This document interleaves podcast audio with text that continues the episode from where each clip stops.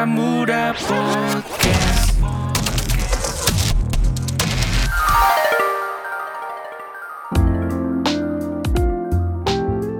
Halo. Halo, Iya. halo semuanya. Wih. Ketemu lagi ya di episode 3 ya, guys ya. Episode 3 benar Mas. Oke, masih di Podcast Bara Muda. Wih, tumben. Biasanya nggak kompak ya. Nah, template kita kan biasanya nggak kompak Mas. Iya. Kenapa sih kenapa sekarang kompak? Kompak, nggak tahu karena mungkin karena kita spesial nanti ya. Bintang tamunya spesial juga ya. Siapa sih? Iya, penasaran kan? Penasaran banget. Tetap ikuti di Bara Muda. Oh iya. Barisan muda. Ya, kan udah kompak lagi. Mulai ini, mulai ini kayak apa kompak kayak lagi ini sih. ya. Ke keambil waktu pertama jadi sekarang jadi Iya, nggak kompak. kompak lagi. Tentunya masih bersama Tongar Setiadi di sini dan Agas Nugroho di sini. Iya, dan langsung saja kita kenalkan untuk tamu di episode ketiga ini. Oh, iya. Agak yang kenalin dong. Check it out. Iya. Jadi eh, tamu kita ini adalah spesial karena sebelum-sebelumnya adalah eh, lelaki. Iya. Kita butuh suatu suara baru, suasana baru. Jadi kita menda- mendatangkan wanita ini ulah Iya. di podcast Bara Muda yaitu apa sih fieldnya eh, di pariwisata. Jadi sesuatu yang baru juga untuk kita. Langsung saja kita perkenalkan mamaku, Mama Coti. Halo, Mbak. Halo, selamat malam nih. Selamat malam Agas, selamat malam Mas Thomas, Iya. selamat malam Bara Muda ya. Makasih banyak sudah diundang di sini malam ini. Iya, benar. Karena kita malam-malam ya. malam-malam iya Kita langsung di rumahnya Mbak betul Coti ya. kita datang Kita datang. Oh, oh. kita datangi mama ini Dan merepotkan ya sudah bikin apa-apa ini. Ya. di sini ada salad ya. salah Ya, catnya warna hijau ya kan ada lampu-lampu iya ya. betul ada happy birthday to you juga Iya. Iya, dan tadi Silakan berimajinasi ya. Eh, tapi kalian tidak bisa melihatnya Ya, dengan Mbak Coti ya berarti ya. Iya, Panggilan betul. ada nama ini nggak kayak samaran. Kalau Agas kan ada Agas Apa? Codet misalnya. Dia saudara Coti aja ya Mbak ya. Iya, Coti aja ya. Nama panggung sih ya Nama sebenarnya. panggung Iya. Gimana Mas Agas? kalau mas Tongat nama panggungnya apa mas Oh, tongat oke. Aku belum punya ini. Kaget ya ditanyain Iya, langsung gitu ya. Makanya standar aja lah. Takut nggak lucu. Oke ya. Oke oke. Jadi mama ini adalah seorang tour leader, tour guide juga, tour operator juga. Mama aja deh yang perkenal aku kayak nggak tahu profesinya banyak banget. Profesinya apa? Sebutkan semua. Profesinya, kalau kemarin-kemarin ya sebelum pandemi nih, Nah, kalau sebelum pandemi itu ya kayak lebih lagi menggeluti dunia outbound gitu loh sebenarnya gitu. Hmm. Cuma ya karena pandemi ini jadi beralih profesi yang 180 derajat banget ya. Hmm. Jadi ya ada macam-macam lah. Kalau memang dari dulu sebenarnya tuh basicnya tuh online shop Hmm. sebelum kenal sama dunia pariwisata. Oh, Nah, gitu. menggeluti dunia online shop itu sekitar dari tahun 2012 Hmm. Sampai tahun 2017 lama ya, Hmm. sekitar lima tahunan gitu. Tapi ya gitulah masih stuck-stuck aja gitu. Hmm. Terus pengen eh, dunia baru kayak pengen jelajah kayak dunia pariwisata gitu. Hmm. Ternyata memang jalannya di situ, nyaman di situ sampai terakhir ini tahun 2020 kemarin masih banyak aktivitas untuk di dunia pariwisata. Hmm. Cuma semenjak pandemi ini jadi kembali lagi ke dunia yang lama yaitu Hmm. di dunia online shop lagi gitu. Oke. Kayak semacam apa ya kembali ke mantan ya. Iya. Kalau boleh tahu itu jualan apa waktu itu? Kalau dulu tuh awal-awal sih kayak kosmetik gitu-gitu, kayak baju-baju, Hmm. ya standarnya perempuan lah kalau jualan kayak gitu. Eh, ada juga sebelum banget banget sebelum jadi cat yang rame, aku Hmm. pernah jualan juga sampai sekarang sih jadinya eh, case custom. Hmm. Mm, Oh. Jadi case custom terus yang kayak custom custom apa-apa gitu, case case unik gitu kan sempat viral juga ya di Wonosobo awal-awal awal-awal ada case custom itu aku yang ngawalin gitu loh di Hmm. Wonosobo cuma karena kayak masih berat banget harus Hmm. TL-an gitu malah Hmm. jadi kalah gitu loh padahal itu Hmm. udah lumayan banget karena memang dulu awal-awal itu sebulan tuh bisa 100 cash gitu keluar Hmm. gitu Mantap tapi juga pas heeh, tapi pas itu wah masih egois banget pengen kayak pengen masih main gitu Hmm. main-main kan kalau misalnya tour leader itu kan kita kan nggak cuma di Wonosobo aja ya kalau tour guide itu kan kita benar-benar kayak cuma di Dieng gitu kan mas tapi kalau tour leader itu kita kayak masih udah ke Bandung Jakarta, Surabaya dan lain-lain lah pokoknya itu yang kayak jelajah kota gitu. Tapi kalau misalnya eh, aku terus menggeluti si casing itu ya mungkin ya ada baiknya juga sih cuma malah jadi kalah si case-nya itu gitu. Oke. Akhirnya bisa main sambil kerja ya. Udah main ke mana aja sih mama? Ke mana ya? Yang paling jauh ya. Paling jauh deh, paling jauh.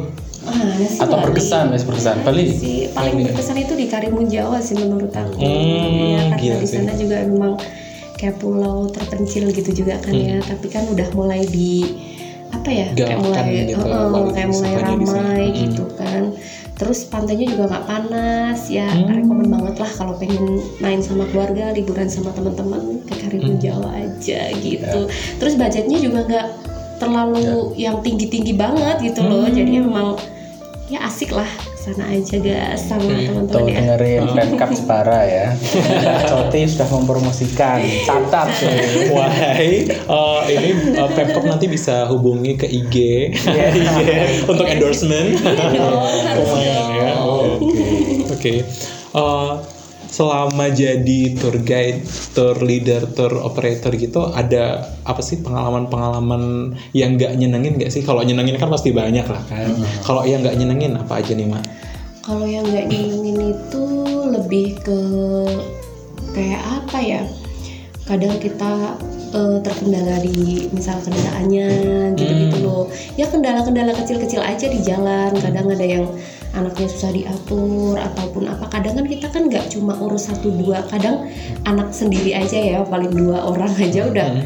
repotnya kayak gimana kita ngurus anak satu bis ada yang sakit ada Hmm. yang badung ada yang ini ada yang itu gitu kan udah udah itu sih lebih ke situ kadang juga ada kepuasan pelanggan yang menurut kita tuh udah maksimal banget ya Hmm. pelayanan kita udah maksimal banget tapi menurut mereka masih belum Hmm. itu juga banyak sih itu Hmm. paling ya cerita-cerita kecil aja sih gitu Oke. Jadi pelanggannya tuh nggak cuman orang-orang gede ya, ada ada anak-anak muda juga, anak-anak kecil juga. kecil ya Hmm. dari TK SD gitu dong Mm-mm. jadi kalau klien itu kita nggak membatasi maksudnya dari apa-apanya kadang kan kalau misal ke Jogja nih pasti bawa TK mana misal TK Hmm. Purwokerto gitu Hmm. loh Terus misal kalau yang Bumi Ayu itu rata-rata itu udah anak SMP, SMA gitu. Kalau kebanyakan itu yang Jakarta Bandung sih anak-anak SMP gitu. Kalau dinas malah ya udah sering tapi kan nggak begitu sebanyak anak-anak kalau misal jadi tour leader loh kalau misal jadi guide di Dieng itu ya standar sih kalau yang menyedihkan itu ketika naik si kunir aja sih jam satu harus standby Hmm. gitu-gitu kan kita harus benar-benar humble sama tamu senyumnya harus selebar-lebarnya gitu itu sih emang kewajiban kita ya cuma Hmm. kayak ya Allah yang paling prihatin itu ya jam satu pagi kita harus udah siap Hmm. gitu cuma ya senang ketika misal tamunya senang tamunya bahagia lihat Wonosobo yang ba- indah banget gitu kan Hmm. udah udah terbayarkan kayak, gitu ya. kayak udah capeknya tuh auto hilang gitu loh kayak Oh. malesnya tuh udah nggak nggak kerasa lagi ketika tamu itu bisa senyum Hmm, hmm. gitu udah udah kayak pertamanya tuh kita ya Allah jam satu harus bangun gini-gini tapi ketika tamunya juga baik sama kita terus humble juga ramah dan yang jelas nurut ya kalau memang tour guide itu kan memang harus benar-benar mengatur tamu kan Iya benar. kalau tamunya udah nurut ya udah udah enjoy ya. banget udah nggak Hmm. kayak udah yang tadinya mikir jam satu harus bangun udah hilang gitu loh Hmm. udah auto Hmm. senang lagi gitu Hmm. nggak ada sih yang yang paling kayak parah banget kalau di dunia pariwisata. Insya Allah kayaknya kita seneng-seneng aja ya kalau disuruh jalan-jalan gitu. Berarti dulu yang yang apa yang menginisiasi mama untuk terjun di pariwisata tuh karena emang pengen jalan-jalan aja. kalau aku basicnya orang yang paling gak demen jalan-jalan. Jadi gini awalnya itu ada pelatihan tour guide HPI Himpunan Prowisata Indonesia kan? Hmm. Nah itu tuh tahun berapa? 2017 kalau nggak salah. Aku iseng-iseng aja heeh, tanya-tanya gitu. Ini gimana sih kalau misal tour guide itu di booking sama biro-biro Atau kita mendaftarkan diri di biro itu atau gimana gitu kan? Belum ngerti juga kan prosedurnya gimana.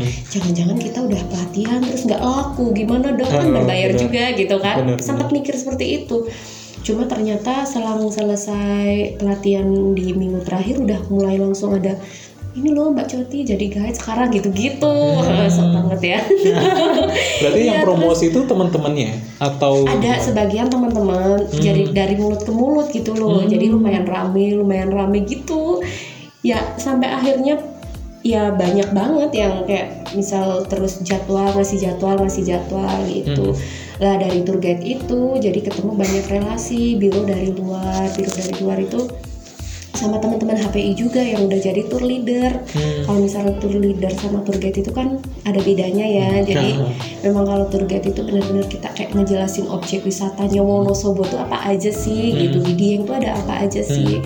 Tapi kalau misal kita tour leader, kita tuh hanya benar-benar mengatur jadwal perjalanan dari peserta yang kita lagi bawa gitu. Katakan misal di Bandung jadwalnya tuh nanti jam sekian sekian ke sini ya. Nanti kita ke objeknya sini sini ya. Kita kayak nggak ya jelasin objeknya pun cuma misal kayak Trans Studio itu apa sih? Gitu-gitu doang. Nggak terus yang kayak isinya Trans Studio tuh apa aja gitu tuh enggak jadi benar-benar ya beda banget lah kalau tour leader sama tour guide gitu. Oke.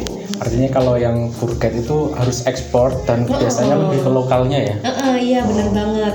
Jadi kalau misal guide itu benar-benar kita harus kayak ngelotok gitu loh. Dieng itu apa, Sikidang itu apa, Candi itu apa, Telaga Warna itu apa gitu loh. Bahkan pertanyaan rumit sekalipun ya kan harus tahu. ya. Iya benar. Kadang Mbak itu pohon apa gitu-gitu juga iya. Emang benar. benar. Serius itu tanaman apa Mbak? Tanaman. Waduh mateng ini harus harus tolong ini. ya kan maksudnya tuh kadang buka Google atau apa gitu yang kita ya justru dari situ kita belajar gitu Iya. loh. Dari dari yang ketidaktahuan kadang Mbak ini pohon apa sih gitu. Aduh apa ini ya? Kadang sempat tanya sama bironya gitu. Oh jawab aja cemara hutan misal kayak yang di Telaga Warna itu Ah, toh iya. kan gede-gede banget itu itu apa ya cemara hutan atau apa kayak gitu gitu lah justru itu yang kayak tamu tuh tertarik tuh dengan itu gitu loh. Apa sih Hal-hal random ya, hal-hal, makanya.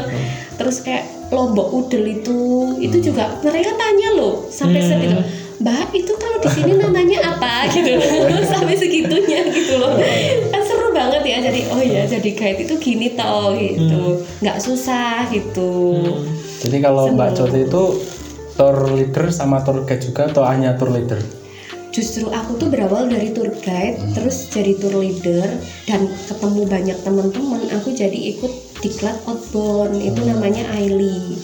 Nah kalau AILI itu asosiasi experiential learning Indonesia. Nah di situ tuh isi-isinya tuh ya kayak eh, fasilitator outbound orang-orang yang bisa outbound kayak gitu-gitu loh mas.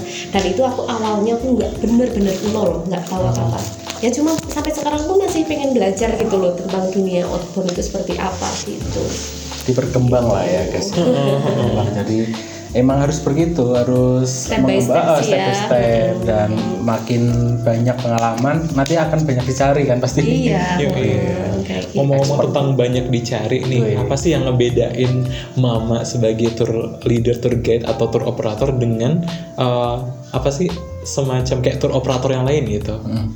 Jasa-jasa apa yang ngebedain eh, apa ya jasa dari Mama dengan jasa yang ditawarkan oleh tour-tour yang lain? Kalau aku sih lebih kayak eh, ya ke diri sendiri aja sih ya, maksudnya kayak kita kelebihannya kita tuh lebih ya kayak ngopeni gitu loh sama tamu gitu-gitu ya. Terus sama yang paling penting itu kan fasilitasnya gitu loh. Kelebihan fasilitasnya apa aja sih gitu. Terus kayak kita kan juga jadi guide tuh nggak cuma harus dia yang adalah gitu. Kita harus banyak gojek juga, harus banyak guyonannya juga biar mereka tuh nyaman kayak gitu-gitu aja sih. Maksudnya ya cuma karena pembawaan aja sih menurut aku yang kadang orang tuh lebih pengen mbak coti gitu kan gitu. Jadi banyak yang repeat order gitu banyak. ya? Ya ada Langganan gitu ya? eh, gitu. Kalau biru-biru sih langganan gitu. Sampai ada yang paling berkesan itu tamu Belitung mas. Hmm. Dulu pernah lima hari bareng Jakarta, Surabaya, terus Bromo, Cirebon sampai Jakarta lagi itu. Itu mereka kemarin ke Dieng demi bisa ketemu sama saya itu sampai Hmm. sebis itu nangis semua loh. Oh, aduh. Serius itu pas ketemu sama saya tuh benar-benar mereka tuh nangis kayak nggak nyangka gitu loh mereka tuh ke Jawa Tengah Hmm. masya Allah sampai sampai terharu banget lah Mhm. nah itu eh, itu pengalaman yang paling menyenangkan menurut saya sih sampai mereka tuh segitunya Mhm. Wow, luar biasa ya guys ya. Baru tahu gitu loh, sampai sedekat itu sampai ya sampai antar banget iya itu karena ibu-ibu semua hampir semuanya itu ibu-ibu gitu loh. Kalau misalnya mas-mas bapak-bapak kayaknya tuh kalau misal repeat itu pasti kenapa gitu ya? Itu tuh semua tuh ibu-ibu pengajian gitu loh mas. Sampai sebegitunya sampai kayak udah nganggap saya anak. Sampai saya tuh udah mau dibelikan tiket ke Belitung gitu loh. Wow. Heeh, bener-bener udah ditunggu, udah dibelikan oleh-oleh, ternyata saya ada acara Aduh, sayang banget bener sih. sampai Sayang itu tuh sampai kayak buku Laskar Pelangi, kaos itu sampai dikirim. Oh my god. karena saking personalilah bahasa Wonosobonya ya gitu. Menarik menarik ya. Berarti kan tamunya tuh nggak cuman apa area lokal aja ya, sampai Iya. Belitung-Belitung juga ya. Gitu sih. Jadi tamu dari luar pulau pun banyak yang ke sini gitu Hmm. loh. Mm-mm. Jadi nggak kita tuh emang bener-bener kayak nggak pilih-pilih gitulah Hmm. tamunya siapa. Terus kalau tamu itu nggak serta merta nyaman gitu loh sama semua tour guide itu Iya, memang benar, bener-bener kita tuh kayak ada punya punya kelebihan masing-masing gitu loh. Misal Hmm, si A, si B, si C bisanya nyaman sama si A tuh kenapa sih, si B Iya, tuh benar. kenapa sih gitu. Benar. Iya ya benar ya. Karena urusannya kan kalau mau liburan itu kan pengen nyari seneng, kesenangan ya kan. Ketika sudah mendapatkan tour leader yang bikin Nyaman. oh, nyaman, seneng ya kan. Bukan yang malahan apa kayak sengak-sengak gitu jahat. Itu kan bener-bener niatnya bikin seneng eh malahan judes dan lain itu kan lebih ke karakter dan pembawaannya Bener. bagaimana ya iya, kan. Ini baru ini ini apa kayak pelajaran buat yang denger nih yang Iya, pengen jadi tour leader atau tour guide pembawaan atau attitude yang Iya, nomor, nomor bener satu ya? nomor satu So true. banget iya bener-bener. Jadi ketika kita udah ketemu tamu aja udah senyum sapa salam terus ya gimana kita lah meskipun kayaknya tamunya judes banget itu nanti bakal tamunya tuh lulus sendiri gitu loh mas. Heeh, serius. Awalnya emang kayaknya itu itu mbak itu tamunya yang ini ya yang ini tuh yang seperti ini gitu. Ternyata sama aku enggak tuh gitu loh. Hmm, kadang kadang yang menurut si A itu itu tuh senang banget itu senang banget. Padahal saya bu gitu enggak tuh gitu loh. Jadi itu ya mungkin karena memang pribadinya kita aja ya pembawaannya gitu jadinya karena pembawaan masing-masing tour guide tour leader gitu Iya sih. Aku di sini nangkep uh, maksudnya kayak destinasi bisa sama, uh, kendaraan untuk ngangkut kita bisa sama, Sama. tapi pengalaman ininya bisa beda-beda gitu loh. tergantung Heeh. dari tour leader atau tour guide tour yang di yang di sih. Mhm. betul Kece sih, kece sih. betul Em, apa sih? uh, btw ini kan pandemi ya, Mbak. Wisata-wisata tuh banyak yang kayak shutdown, uh, penurunan-penurunan gitu. iya Gimana sih uh, dampak dari pandemi ini ke Mama secara personal dan secara profesional? Jadi kalau secara personal itu benar-benar berdampak lah 100% ya. Jadi memang benar-benar di rumah terus, terus ya kayak ya sempat stres juga lah gitu loh. Secara habis uh, punya kegiatan yang macem-macem banget yang kayak kita tuh 2020 tuh harus udah fight, harus ada marketing ke SD, TK dan lain-lain Ah. untuk outboundnya. Ternyata seperti ini, sekolah ditiadakan, terus anak-anak juga kan di rumah semua Ah, gitu. planning Sebenarnya, hancur ya. heeh, planningnya tuh kayak udah down laptop udah ditidurin aja dimatikan gitu ya awal-awal kan ya awal dari 1 sampai tiga bulan itu benar-benar udah ya udahlah rebahan drakor aja gitu Oh, drakor terus oh. aja tanya Agas judul yang baru apa ya Agas gitu kan ya. ternyata dia nggak tahu ya Saya nonton Goblin juga saya Beli ya ampun Sampai itu zaman apa, kapan ya padahal ya. Zaman ya sebelum gitu-gitu corona aja itu. heeh. jadi awal-awalnya ya cuma kayak rebahan terus kayak down banget karena karena down itu loh jadi cuma rebahan cuma Hmm. kayak udah nggak bisa mikir apa-apa gitu loh tapi masa mau kayak gitu terus gitu kan Bener. karena ini kan semua orang juga berdampak nggak cuma aku gitu Hmm. kan nggak cuma keluargaku aja gitu jadi ya harus gimana caranya mikir biar kita bisa bangkit lagi gitu Hmm. Terus selama pandemi ini kan oh, selain setelah apa kayak istirahat kayak yang Hmm. yang wisata-wisata itu terus mama ngelakuin apa aja? Nah itu. Jadi setelah 1 sampai tiga bulan kan masih mungkin masih rebahan masih nyaman ya masih ngedrakor drakor Iya, gitu iya. ya. Tapi setelah bulan-bulan selanjutnya tuh udah nggak betah banget. Hmm. udah ya Allah gimana ini ya? Gitu aku punya anak cewek ini gimana ini? Dia udah kayak nggak ngaji nggak sekolah mau jadi apa? Gitu kan ya maksudnya udah yang berpikir aduh ngapain ya ngapain ya? Terus Hmm. kepikiran aku ya cuma nyanyi-nyanyi biasa aja awalnya berdua nyanyi-nyanyi biasa terus kok kamu suaranya lumayan ya dek gitu terus Hmm. ajaklah ke saudara buat kayak record-record asal-asalan Hmm. gitu Hmm. terus tak bikinin channel YouTube awal-awalnya Hmm. gitu awal-awalnya cuma iseng-iseng ya kayak bikin YouTube-YouTubean yang kayak lagi hit sekarang ini kan Yoi. karena banyak apa orang waktu yang luang gitu Hmm. Hmm. eh jadinya malah serius bikin itu record-recordan buat anak tercinta aja si Hmm. Dek Nada itu kan nah jadi jadi dari situ aku mulai semangat lagi kayak ngapain lagi ya gitu terus mulai jualan online lagi Hmm. jualan online lagi sambil ya kayak mungkin karena tadi udah udah ya Allah gimana ya ini nggak ada pemasukan nggak ada apa gitu Meh ngapain masa mau rebahan terus lagi Hmm. Yoi. gitu kan Nah selain itu, selain aku iseng bikinin dia channel sambil jualan online lagi gitu. Hmm. Lah pas suatu hari itu eh, ada temennya si karena kan dia kan udah bikin channel tuh banyak yang nonton gitu, Hmm. banyak yang nonton. Terus ada beberapa teman-temannya dia juga pengen ikutan record gitu loh. Hmm. Nah tak bawa toh ke tempat record yang saudara itu. Hmm. Pas itu kebetulan ketemu sama ya seseorang yang kayak dia tuh masih punya lahan gitu loh, kayak punya tempatnya gitu, Hmm. punya tempat kayak wah ini kalau misal record di sini aja segini tempat bisa berarti di tempatku bisa dong gitu. Hmm. Nah akhirnya terpikir aku yang tukang recordnya itu saudaraku itu dia kan punya peralatan lengkap tuh Hmm. tak gabungin aja sama orang yang punya tempat itu gimana mau joinan nggak nih berapa Iya. berapa persen nih Bisa gitu nih. kan Otak bisnis sudah mulai jalan ya.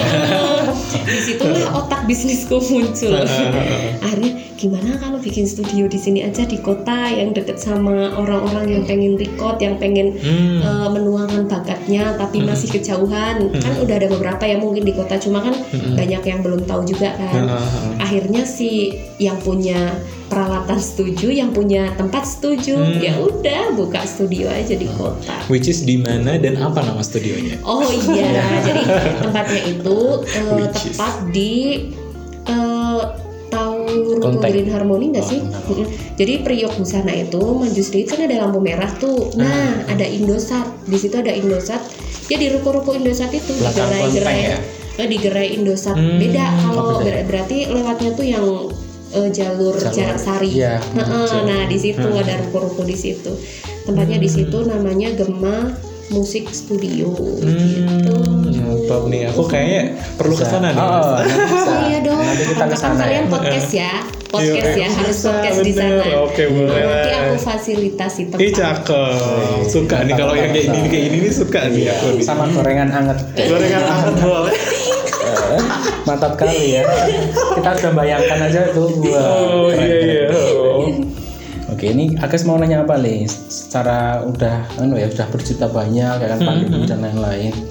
Apa ya? Aku kayak pengen tahu aja sih eh, gimana Mama bisa tetap waras selama apa sih? eh, kan kayak udah ini udah udah kepikiran untuk kayak bisnis bisnis bisnis ini kayak eh, apa ya kisah inspiratif ini tuh mau dibawa ke mana? Aku untuk ngomong apa sih mas?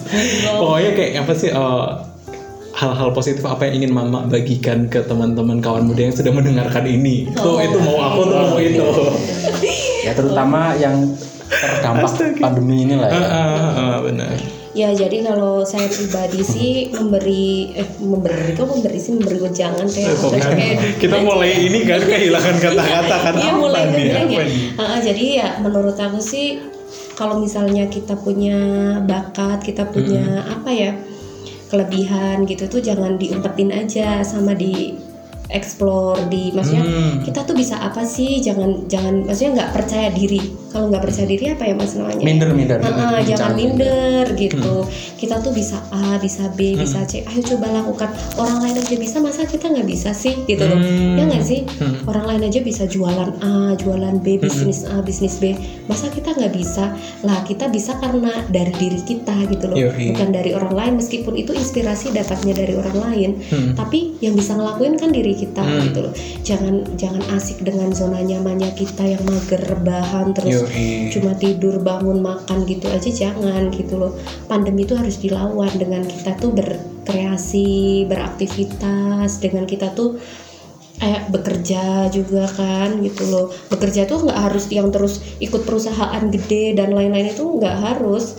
Bekerja buat diri kita sendiri aja kayak kita usaha hal apa pun yang sudah kita lakukan itu termasuk kerja buat keluarga kayak gitu Hmm. sih Oke, sih. mantep kali ya, mantep kali. Mantap sekali. Itu mungkin udah waktunya kuis mbak di sini.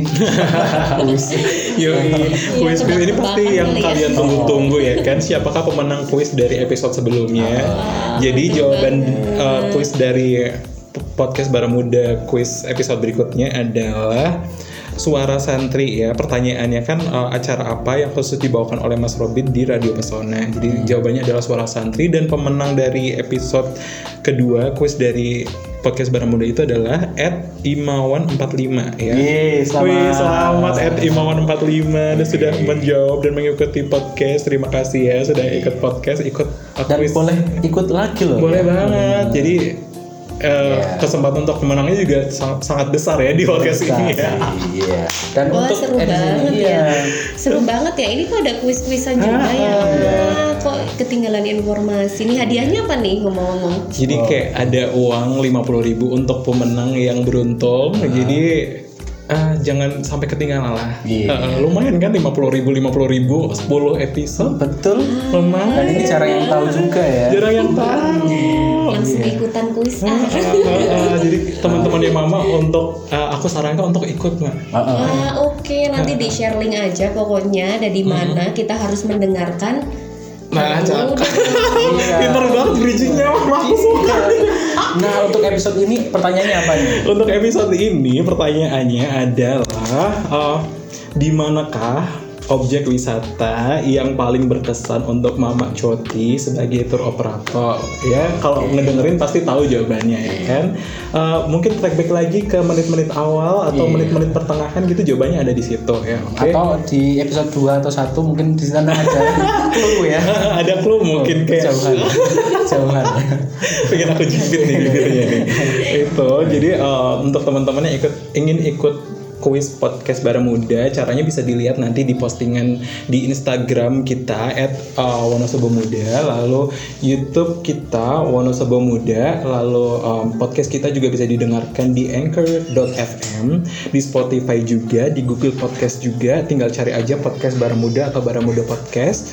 Dan juga Facebook kita di Wonosobo Muda juga jangan ketinggalan update-update dari Wonosobo Muda di website kita wonosobomuda.com juga terima kasih kepada Indika Foundation dan toleransi.id yang sudah membantu mensponsori acara kita dari awal hingga akhir di berdaya literasi ini Wih, kalau sudah kayak gini nih, tandanya di ujung acara nih ya. Heeh. Oke, saatnya untuk Mbak Coti itu closing statement nih. Apa pun mau eh, apa yang mau ya? disampaikan silahkan beberapa kalimat nggak apa-apa silahkan. Closing statement. dadakan sih? Beda kan? Oke, so, sambil mikir sambil mikir mungkin aku pengen sum up lagi. Eh, apa ya? Eh, Apa hal-hal apa saja yang bisa kita pelajari itu? Ah, ah, Eh, ya. t- dari podcast kita hari ini yaitu tentang Ya, closing statement tinggal anu aja penutup aja misalnya. Ya kayak kan mau ngapain mau kayak apa sih pesan-pesan pesan pesannya gitu. atau punya iya. produk apa promosi silakan closing statement. Sambil sambil dipikir mungkin Oke, aku ini nyelesain ini dulu. Nyelesain apa? Tadi yang uh, kita bisa pelajari adalah bahwa kita harus explore apa yang kita apa sih uh, kita punya kita mampu gitu. Uh, kembangkan itu menjadi sebuah apa ya sebuah hal yang menghasilkan gitu. Siapa tahu apa? Uh, ini bisa jadi lahan baru ya karena apa sih pekerjaan-pekerjaan kita sudah terbengkalai yang lama-lama itu mungkin kayak dari ini. Mm-mm. terus apa ya mas? Uh, ada plan B lah ya. Harus ada plan B. Harus ada plan B. Ketika kita di zona nyaman nggak mem- me- itu memikirkan plan B ya ini ka- kadang nggak siap. Akhirnya stres sendiri. Nah untuk salah satunya Mbak Suat itu salah satu yang nggak stres. Karena dia punya kreativitas yang di luar ya, di luar rata-rata. Ya sudah siap closing statementnya silakan. Ya pada intinya itu kita sebagai manusia itu harus tetap percaya diri betul. dan jangan menyerah itu aja sih. Intinya apa pun yang Allah berikan saat ini kita harus bisa bersyukur dan menjalani yang yang ketetapan Allah gitu intinya jadi tetap semangat buat barang muda yang sedang mendengarkan podcast kita hari ini. Salam sayang dari kami. Oh iya, cakep. ya dan sampai jumpa di Gema Musik Studio hari Oh, mantap. Oh ya, untuk untuk eh, untuk khusus buat Wonosobo Muda? Hmm, Ya, Wonosobo Muda dan kawan muda yang sedang Allah mudah-mudahan Kak ini bisa real apa Realisasi. eh, realisasi cepatnya saya fasilitasi untuk podcast. Wih mantap. Mantap. Jadi Suka nanti teman-teman bisa diundang ke sana Hmm. biar bisa ada baju. Tapi ini door to door ya? Door to door Nggak harus, sih? nggak harus. Oh nggak harus. harus, nggak Ya udah harus. berarti ya dari Gema Musik Studio memberikan kesempatan buat teman-teman yang undang teman-teman ya ke sana. Oh, gitu. tuh kawan muda yang ingin rekaman boleh banget uh, mau hubungi Mama Coti di Ya di Gema Musik Studio aja di Instagramnya Hmm. Gema Musik Wonosobo. Lalu untuk uh, kawan muda yang ingin mengenal lebih jauh tentang Mama Coti dan apa ingin mengobrol-ngobrol lebih lanjut tentang mungkin wisata atau tentang Gema Musik Studio bisa hubungi Mama Coti di mana? Iya di Instagramnya CHOTYE underscore ID itu aja mampir dan follow follow ya. Oke, cakep. Uh, aku ingin mengunderline kata-kata dari Mama Coti tadi semangat itu eh inspirasi itu bisa datang dari luar tapi semangat itu kita yang bisa berikan kepada diri kita Oh, sendiri. iya Yeay, betul banget. mantap. Nah, akhirnya. Iya banget. Oke dan itu dia tadi episode 3 yang sangat inspirasi dari Mbak Mantap. Coti ya kan semoga bisa mengambil pelajaran dari apa yang kami obrolkan bangsa Betul. dan tetap Amin, amin. dengarkan podcast Bara Muda. Muda dan akhirnya ini dia akhir dari podcast kali ini dan saya Tongat Setiadi dan Agas Nugroho. pamit sampai jumpa di episode, Episode berikutnya. berikutnya. Bye-bye. Halo, halo, halo, kok halo? Wah, halo. Oke, Oke, bye bye. bye bye. Para Muda Podcast